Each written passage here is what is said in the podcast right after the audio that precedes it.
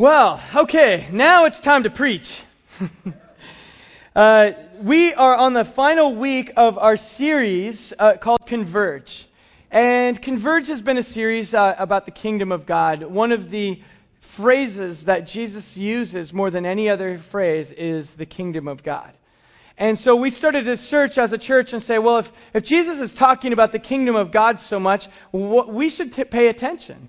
And not only should we pay attention to that, but that should inform and shape our viewpoint as a church and the things that we think are important. So we have been going through this series called Converge. It's life where heaven meets earth. It's the idea that there's this heavenly kingdom that many of us think about is something that happens after, after death. It's heaven. It's where God exists.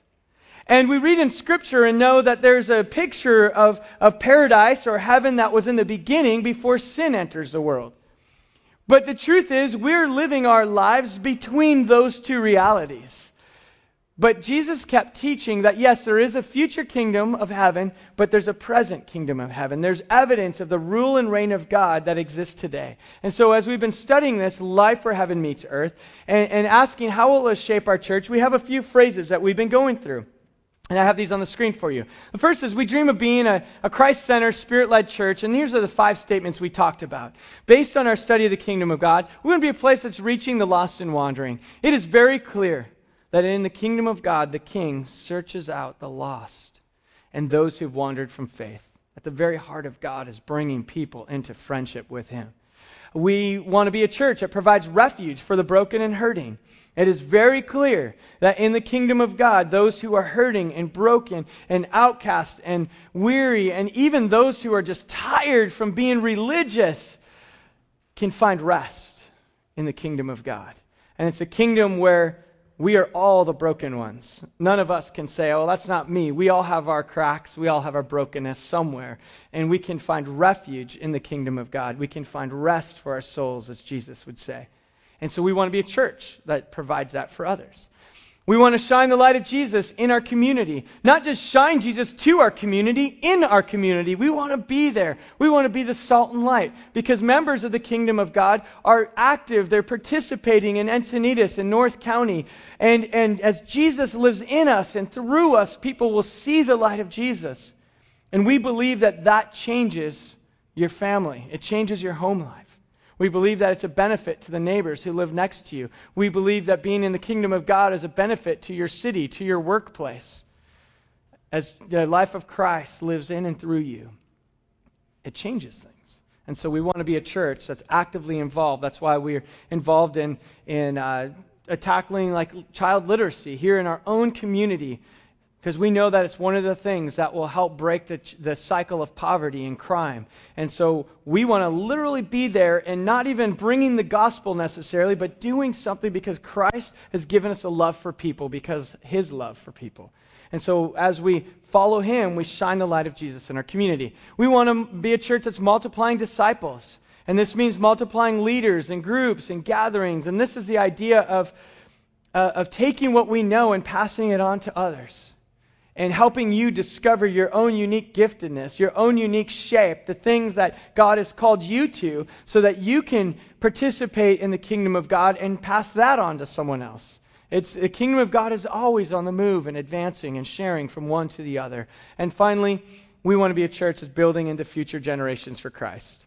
We are deeply committed to our kids, to our youth, to our young families, to young marriages, because we know that when we invest in the younger generation, that is how the kingdom of God lives on. And so we are very committed to the younger generations, and we make no apologies about our commitment as a church. And we talked about the strength that we have here, because in the kingdom of God, it's a multi generational thing. And at Seacoast, we have all the generations learning and growing together and using our strength to build into future generations for Christ. So these are some of the statements that we want to define us as we talk about being a church where heaven meets earth. But today we have a challenge that's set before us. Today, as we conclude this series called Converge, we're going to look at a passage that maybe is familiar to some of you, maybe not to others. But on the surface, it doesn't seem like a kingdom passage. But we're going to dig a little deeper and understand its context and understand actually that this is one of the most radical kingdom statements that Jesus makes. It's a challenge that he lays down for the people who are listening and a challenge that applies to us today that will cause us as a church to say, Jesus, we're, we're in. We want to be a part of your kingdom. And so we're going to look at that in just a moment. So before we do, let us pray. God, we thank you so much for today. I thank you uh, for your life given to us. I thank you uh, for this time now as we look into your word. I ask that these words would be yours, not mine. That this is for your glory, not mine. And it's to build your kingdom, not mine, and not Seacoast's kingdom. God, we want to be about you. And so now, would you teach me as I teach? the words you give. And may this uh, speak to each one of us today. Because we do believe that this is, these are your words and this is your truth. So we ask that you make us aware of your presence now. In your name, amen. So I invite you to open your Bibles to the book of Matthew, chapter 22. Now, in Matthew 22, we actually looked at one of these passages a few weeks ago. And it was a parable. It was about the kingdom of God. And, and Jesus was speaking, and he was said, he was speaking to the Pharisees, and he gave this picture of the kingdom of God, that it was a place for those who were unclean, those who were sick, those who were not spiritual or religious enough. And he gave the he, he gives this imagery in the marriage feast. It's called the parable of the marriage feast. And he said, in the kingdom of God, it's not about how holy or righteous you make yourself look or that you behave. It's about the clothes that Christ puts on you. You're invited into the dinner party, and God is the one who will make you qualified to be there. So he just gave that story. And the people who were listening to it, a lot of people loved that because they knew they didn't measure up. But there was a group of people who heard that story and didn't like it because they were the religious ones. They were the ones who were following the rules and trying to cause others to follow the rules. So Jesus just said, No, in the kingdom of God, it's open to everyone. And then that takes us to Matthew 22, verse 15, our passage for today. Then, after hearing that, the Pharisees, and these are the religious teachers, kind of the religious elite, the Pharisees went and plotted together how they might trap Jesus in what he said.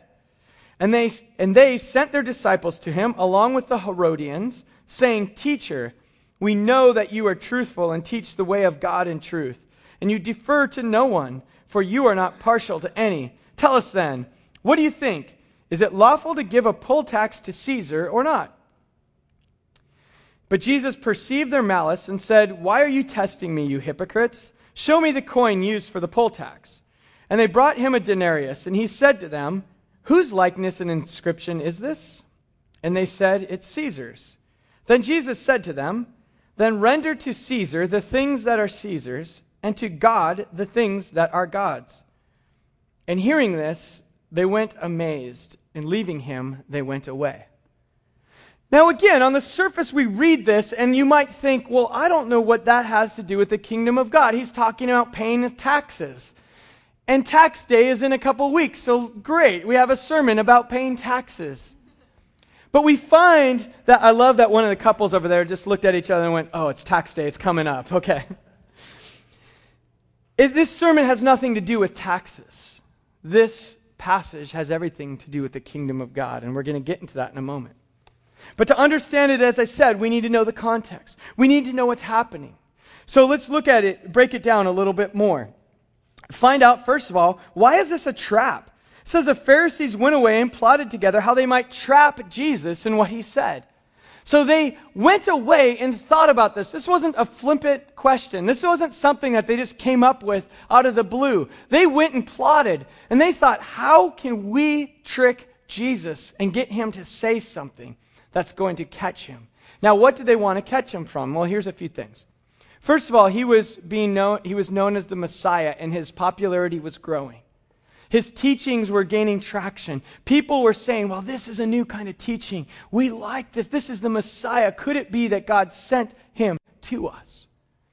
And the Pharisees hated his message. They hated it because everything Jesus was teaching was challenging their grip on power, their grip on their position. And as we talked about a few weeks ago, their grip on their preferences. Those are things none of us like to lose. But Jesus and his teachings was challenging them. And they knew there was a couple things that could happen. One, they could either get him to say something that would cause all the people who follow him to say, wait a minute, you're not the Messiah we thought you were, and stop following him. That's option one. Get him to say something that he would lose his own followers. Option two would be get him to say something that would cause the Romans, who were now in power over Israel, to see him as a rebel and to arrest him and to kill him, is what they did to anyone they saw as a threat to the state of Rome. So they thought about it. What is the best question we can come up with? So they said, should we pay our tax to Caesar or not? Essentially, what they're saying, they're not saying, Jesus, should we follow the laws of the land? If that was the question, he'd say, yes, follow the laws of the land. And then this conversation would be over. But by asking about the poll tax, this was a tax that was used to fund the Roman legions that were on were in power over Israel. So that tax actually was supporting the Roman army that was oppressing them. So they kind of thought of if we pay this tax, and there was a debate among the Jews, if we pay this, are we supporting Rome? Are we supporting their empire? So the question one was Jesus. Should we support Rome? Now they knew if he said, of course, let's support Rome, all of the people who saw him as Messiah, who believed he would deliver them out of the hands of the Romans, who would give them hope and redeem the nation of Israel, they would say, Wait, you're not who we thought you were. And he would lose his, his following. So if he supports Rome, he's not the Messiah, they thought. Now, if he said, no, we're not going to support Rome because we're talking about the kingdom of God, then the Romans would arrest him. And his movement would end that way, they thought. So they were trying to ask one of those questions. I compare it to when I was, we were kids and junior hires and you ask dumb questions and you mess with your friends. We would ask questions to each other like, hey, have you stopped kissing your sister yet? You know, it, it's one of those kind of questions. Okay, just, Tom, just the two of us are the only ones who were that immature. That's fine. And we still think it's funny. That's what I like about it. So, and, and so we'd ask questions like that because you can't really answer it.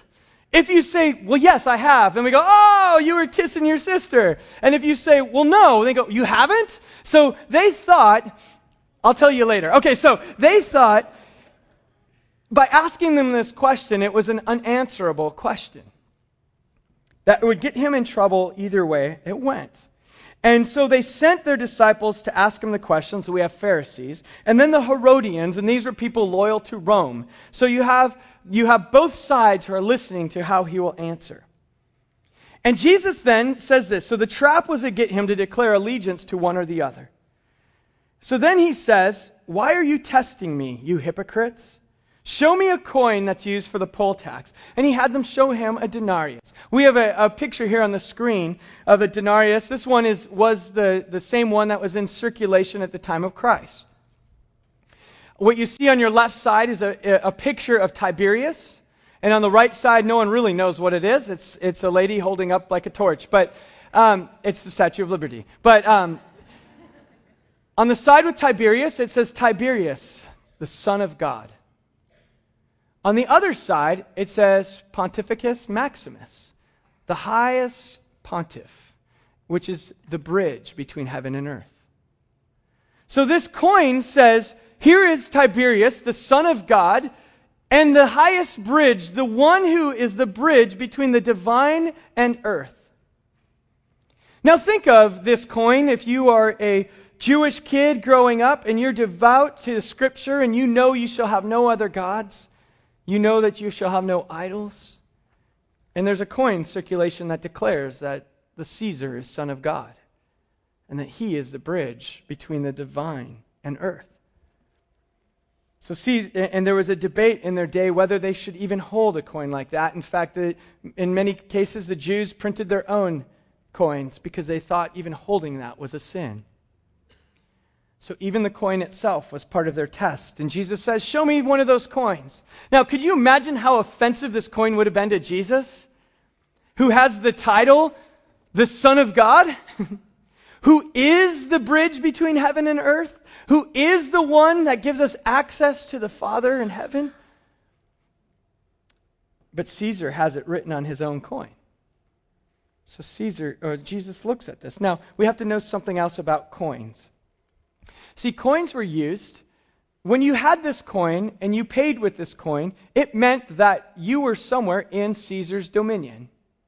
This coin had his likeness, and when you used that money, it was because you used it in his kingdom. Today, when you use American money, you look at it, most, for the most part, you're in a place that we as America have dominion over. Usually. and so the idea is the money itself declared whose dominion existed there.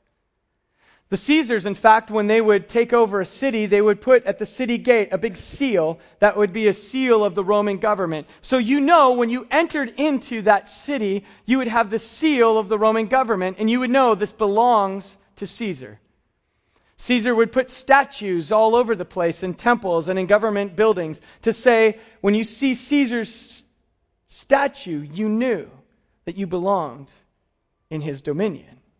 So the coin itself was a declaration of the dominion. So Jesus says, let's look at this coin. Now, whose likeness do we see here? Whose inscription? And the people said, well, it's Caesar's. Now, Jesus, in asking this, used a different, he used a term here that to the Romans meant, didn't mean much. He said, whose likeness, whose image is on this? It's a Greek word, ikono. It's the Hebrew word from the root salam, which is salem, which is, uh, we use it today for photograph. It can mean statue. It, it's likeness. It's an image of something. But to understand that what Jesus did when he asks a question, he actually turns it and he makes a radical statement. Not in English, but understanding their context. Join with me to Genesis chapter 1. Very first book in the Bible. We've talked about these verses before, but it's really important that we get it. So this coin had Caesar's image, and so it meant that that coin belonged to his kingdom. The image was what Jesus was asking about. In Genesis chapter 1, verse 26, God has, is creating the world. Now he's creating mankind. And he says this Let us make man in our image, according to our likeness, let them rule over the fish of the sea, and over the birds of the sky, and over the cattle, and over all the earth, over every creeping thing that creeps on the earth. God created man in his own image. In the image of God, he created them. Male and female, he created them. So, the very beginning of creation, God creates mankind in his image. And the point here is he created us in his image, the same word for statue or likeness or photograph. And he said, Be fruitful and multiply and fill the earth and rule over the earth. In other words, everywhere where the things that are, are in my image exist, that's declaring my kingdom. It's representing the king in whose image they bear. So when Jesus asks about the coin being in the image of Caesar and says, well, if it's Caesar's, if it's in his image, then it belongs to him, that means nothing. The Romans heard that and said, great, pay your taxes. That's what he said. But the second part of that, those who understood Scripture knew that he was saying something radical. He said, But the things that bear the image of God belong to God. Are you loyal to Rome or will you be loyal to God's kingdom? Jesus had the perfect answer because what he actually said was if you belong to God, then be loyal to God's kingdom, not Caesar's. But the Caesars couldn't figure it out. The Romans didn't know. They didn't have that history. But the Jews walked away amazed. They weren't amazed that Jesus said, pay taxes. They were amazed that he just went up them. He just declared a revolution. He said the people who are in the image of God belong in the kingdom of God, and they are not loyal to Caesar on his throne. They may pay their taxes because that's the law, but their loyalty is not to Caesar, it's to God. They don't belong to Caesar, they belong to God. The kingdom of God is a radical revolution, and we are going to change things.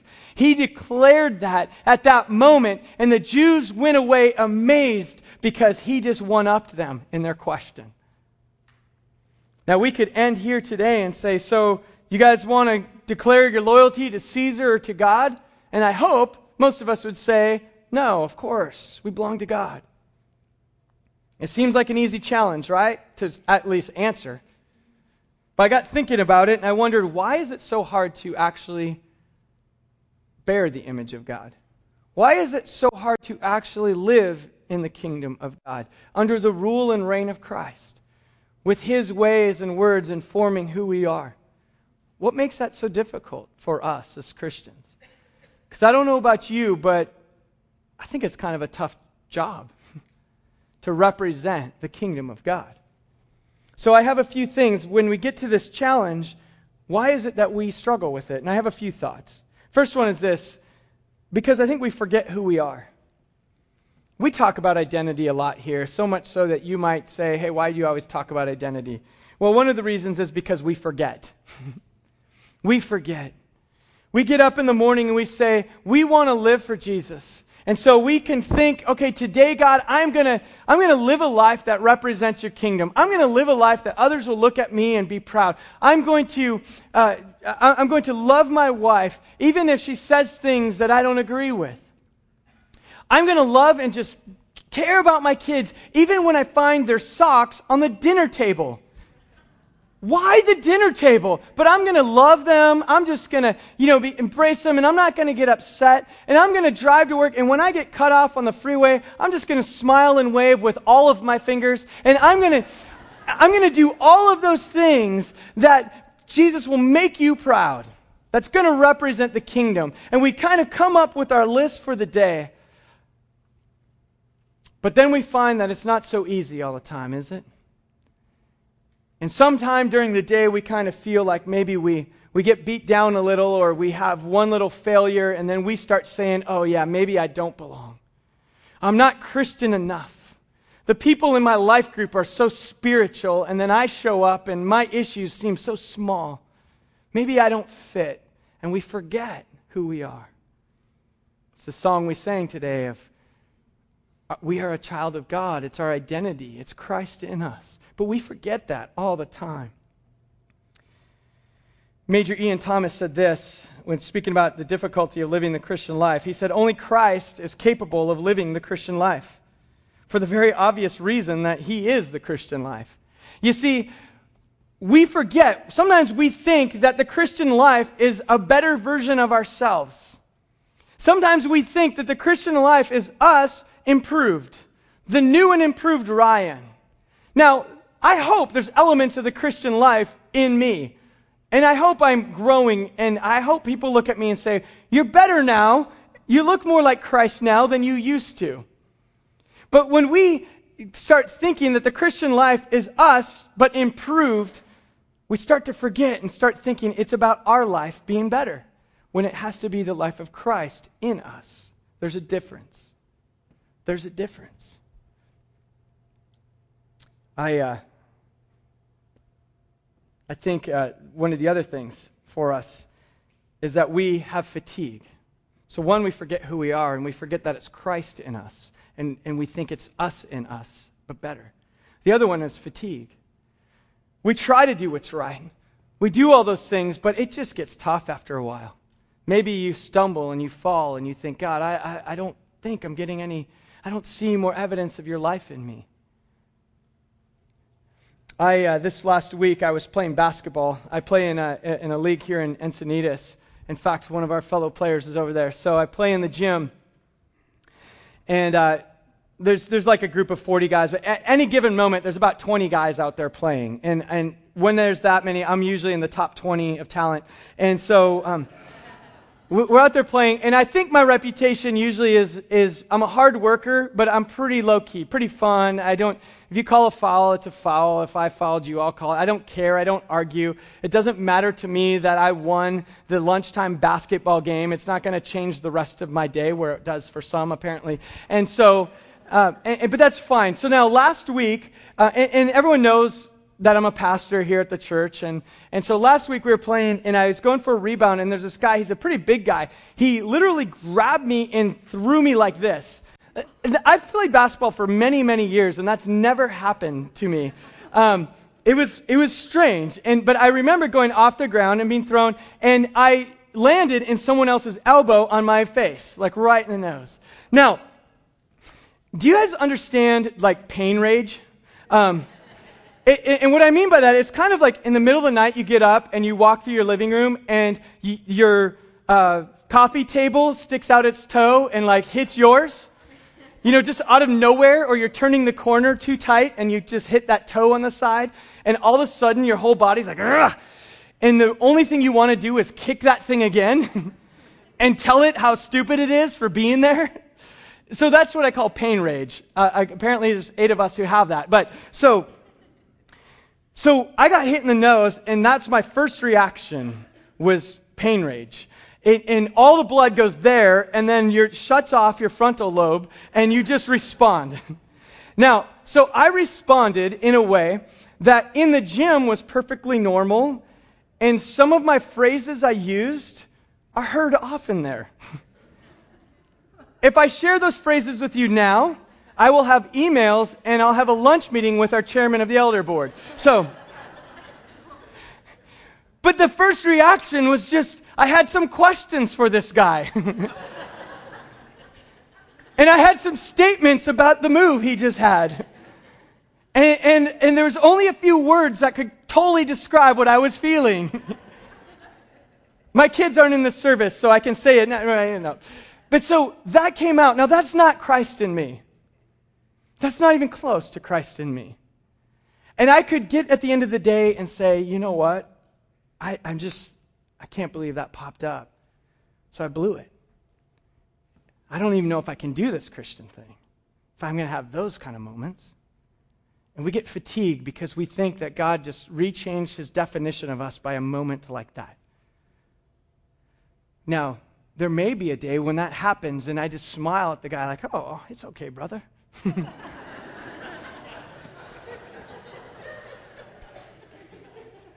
it's probably in heaven when that happens. But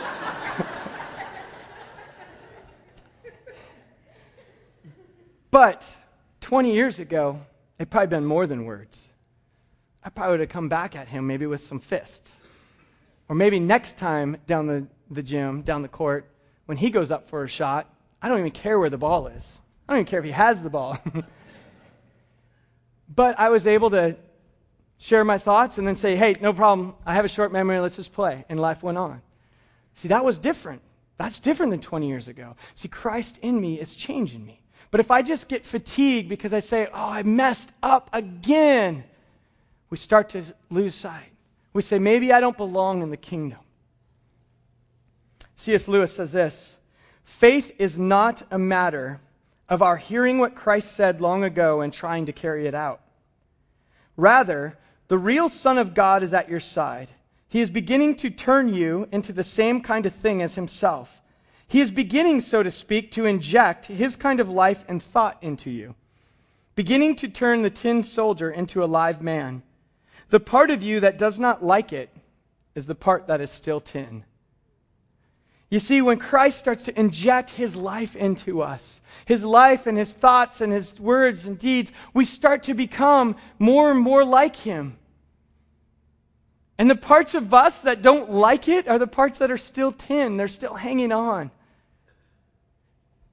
So we get fatigued when we think it's about us. We, we don't bear the image when we forget who we are. And also, maybe some are not bearing the image of God in here today because you've never received Jesus into your life. Maybe you say, Well, I'm not in the kingdom yet. And Jesus makes the invitation very clear. If you are broken, hurting, sinful, you feel like you're so far from Christ, today he says, Welcome in. The question is for you. You've been made in the image of God. Will you receive that? And will you live in the kingdom? Will you live your life? Let Christ in you to declare, to be a statue, a picture of God everywhere you go, so people know his dominion is in and around you. The invitation is open to you today, to everyone in here. So, as we get close to the end and want to kind of conclude this whole series, um, for me, I, I, think the challenge for us as a church is really how do we want to respond? What does it look like if Seacoast buys into this?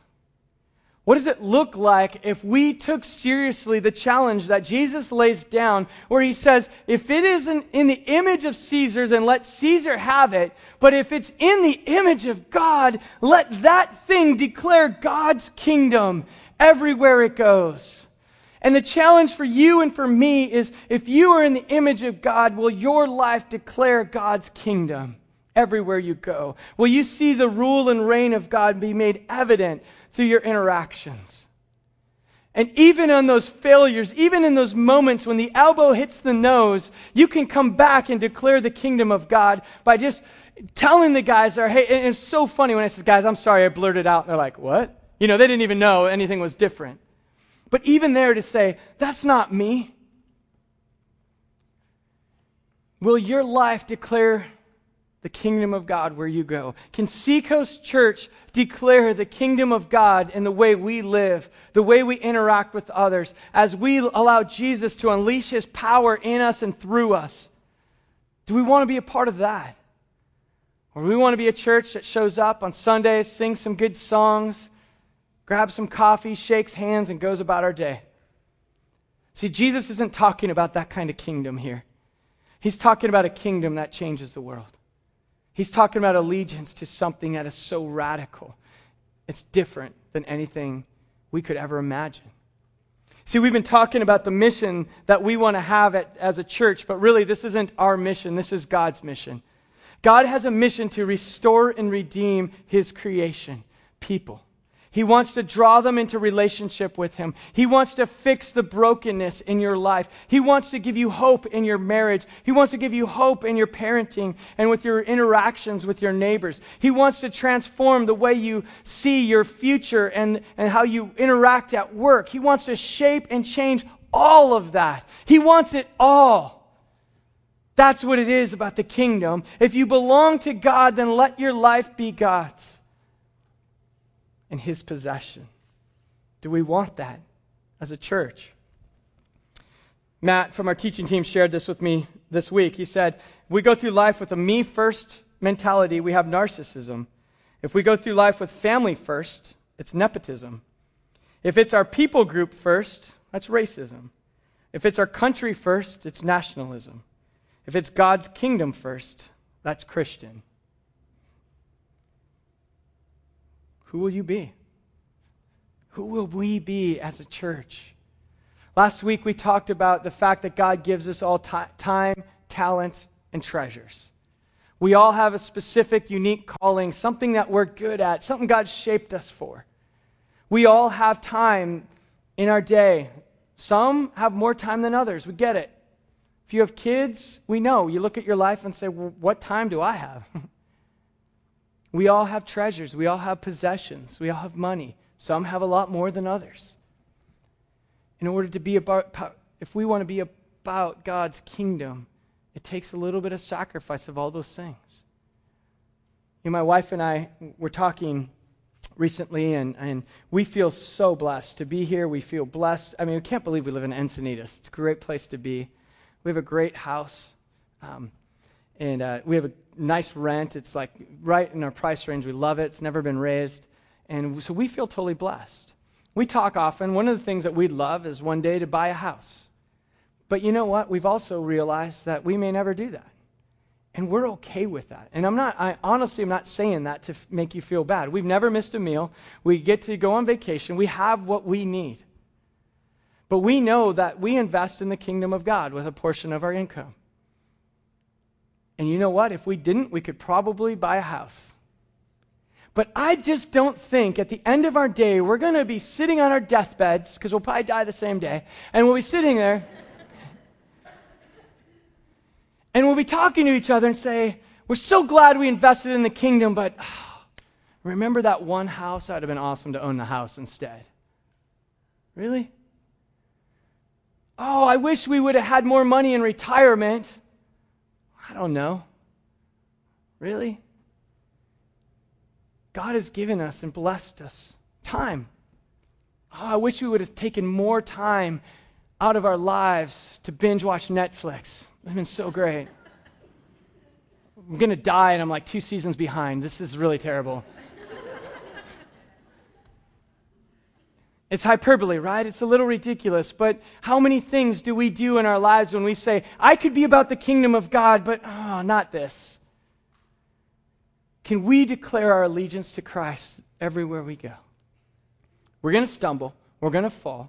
You're going to mess up. But when we can understand that we surrender to Christ in us and we allow it to be about His life lived through us, it's amazing what will happen. I really believe God's calling Seacoast into a new chapter. And there's lives of people that you interact with every day that he wants to restore and bring into relationship with him. There's a lot of guys I play basketball with that I look at and I say, I just I know that Christ has a plan for your life.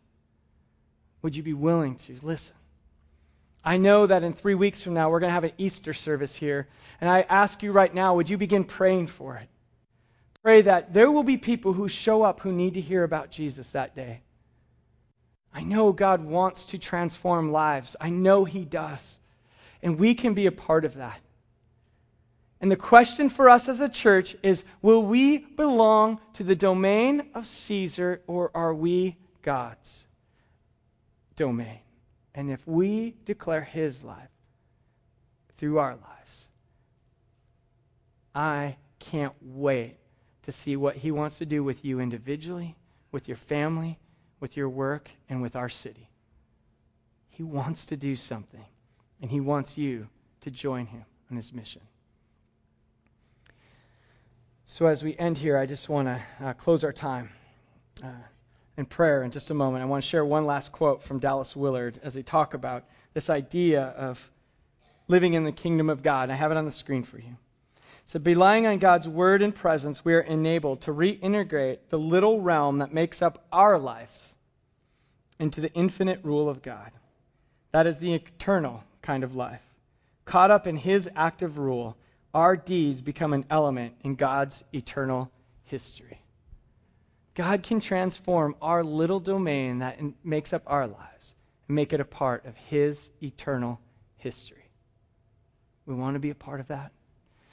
Pray with me as the worship team comes up. God, we thank you so much again for the challenge that you give us. The challenge that you gave your listeners 2,000 years ago that you give to us today, and that is the challenge to give to you the things that belong to you. And God, we know that we're made in your image, we belong to you. So may our lives be a reflection of your character, your image. May our lives declare your domain. And let our little realm that makes up our existence be transformed to be a part of your eternal history. We thank you and give you this time now in your name. Amen. I want to invite you as we sing this final song and kind of conclude our Converge series. I want to invite you to stand and let's sing this last song together and just declare to God what we believe and declare our commitment to the truth in Scripture and to who He is. So let's sing this last one together.